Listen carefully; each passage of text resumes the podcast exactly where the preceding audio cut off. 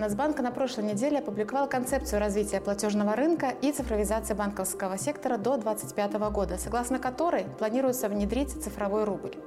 Процесс будет реализован в три этапа. Вначале планируется создание и апробация демо, то есть пробной версии платформы цифрового белорусского рубля, сокращенно ЦБР. Второй этап – это разработка и аудит платформы. На третьем завершающем этапе планируется апробация транзакций и офлайн платежей. Что же такое цифровой рубль?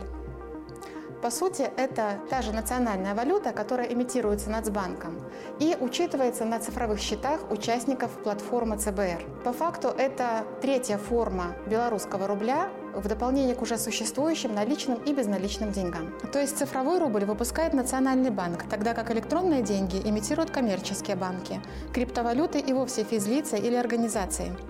Цифровой рубль сохраняет преимущество электронных денег, поскольку они хранятся в виртуальном кошельке, потерять его гораздо сложнее, чем обычный кошелек. Кроме того, снижаются риски краж, мошенничества и использования фальшивых денег. Сохранность цифрового рубля обеспечивает Нацбанк, а значит в случае банкротства банка средства в вашем цифровом кошельке не пострадают. Использовать цифровой рубль будет дешевле, чем пластиковую карту. Перечислять их другому лицу или организации можно мгновенно, независимо от времени суток и места расположения. Даже в случае отсутствия связи с платформой ЦБР можно будет оплатить товары в режиме офлайн. А предприятиям цифровой рубль позволит снизить затраты на денежные переводы. Первой страной, внедрившей цифровую валюту под названием Cent Dollar, что в переводе «песчаный доллар», стали Багамы. Официально с 20 октября 2020 года. Люди не сразу приняли песчаный доллар, однако уже к концу 2022 года четверть жителей Багамских островов открыли цифровые кошельки. Исследование Всемирного экономического форума, опубликованное в июне 2023 года, отмечает рост интереса к цифровым валютам после пандемии COVID.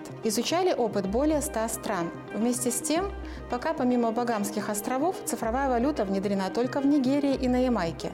Остальные страны либо пилотируют проект, то есть тестируют на практике, либо только изучают возможность внедрения. Отмечу, что страны Азиатско-Тихоокеанского региона активнее внедряют цифровые технологии денежных переводов.